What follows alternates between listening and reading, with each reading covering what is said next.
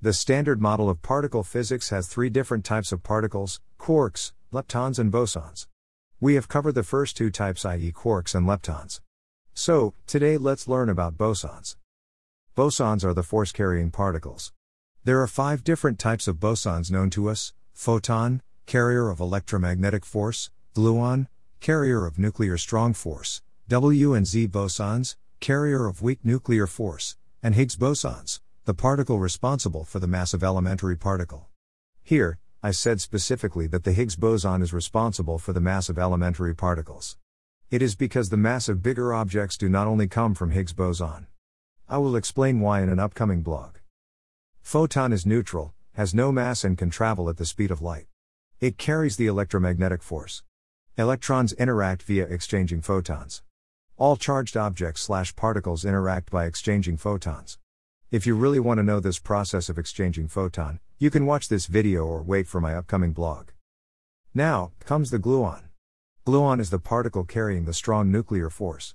It has no mass, no charge, and can travel at the speed of light. But it has colors slash flavors, three to be specific. I won't go deep into this topic right now.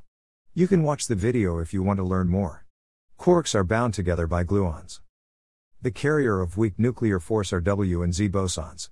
Z boson is neutral while W boson has a charge i.e. W plus and W. Both of them have mass. These bosons are responsible for beta decay. Also, when matter and antimatter annihilate each other, they may produce a Z boson instead of a photon.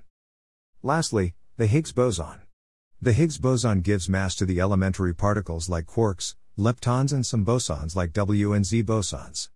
A particle gains mass by interacting with the Higgs boson.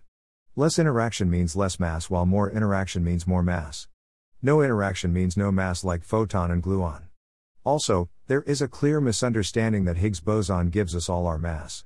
It is not true, or at least not the whole story. I will explain why in my next blog. Above are all bosons we have learnt, known, and verified with experiments. Though the standard model of particle physics explains the three forces out of four fundamental forces, gravity is not explained.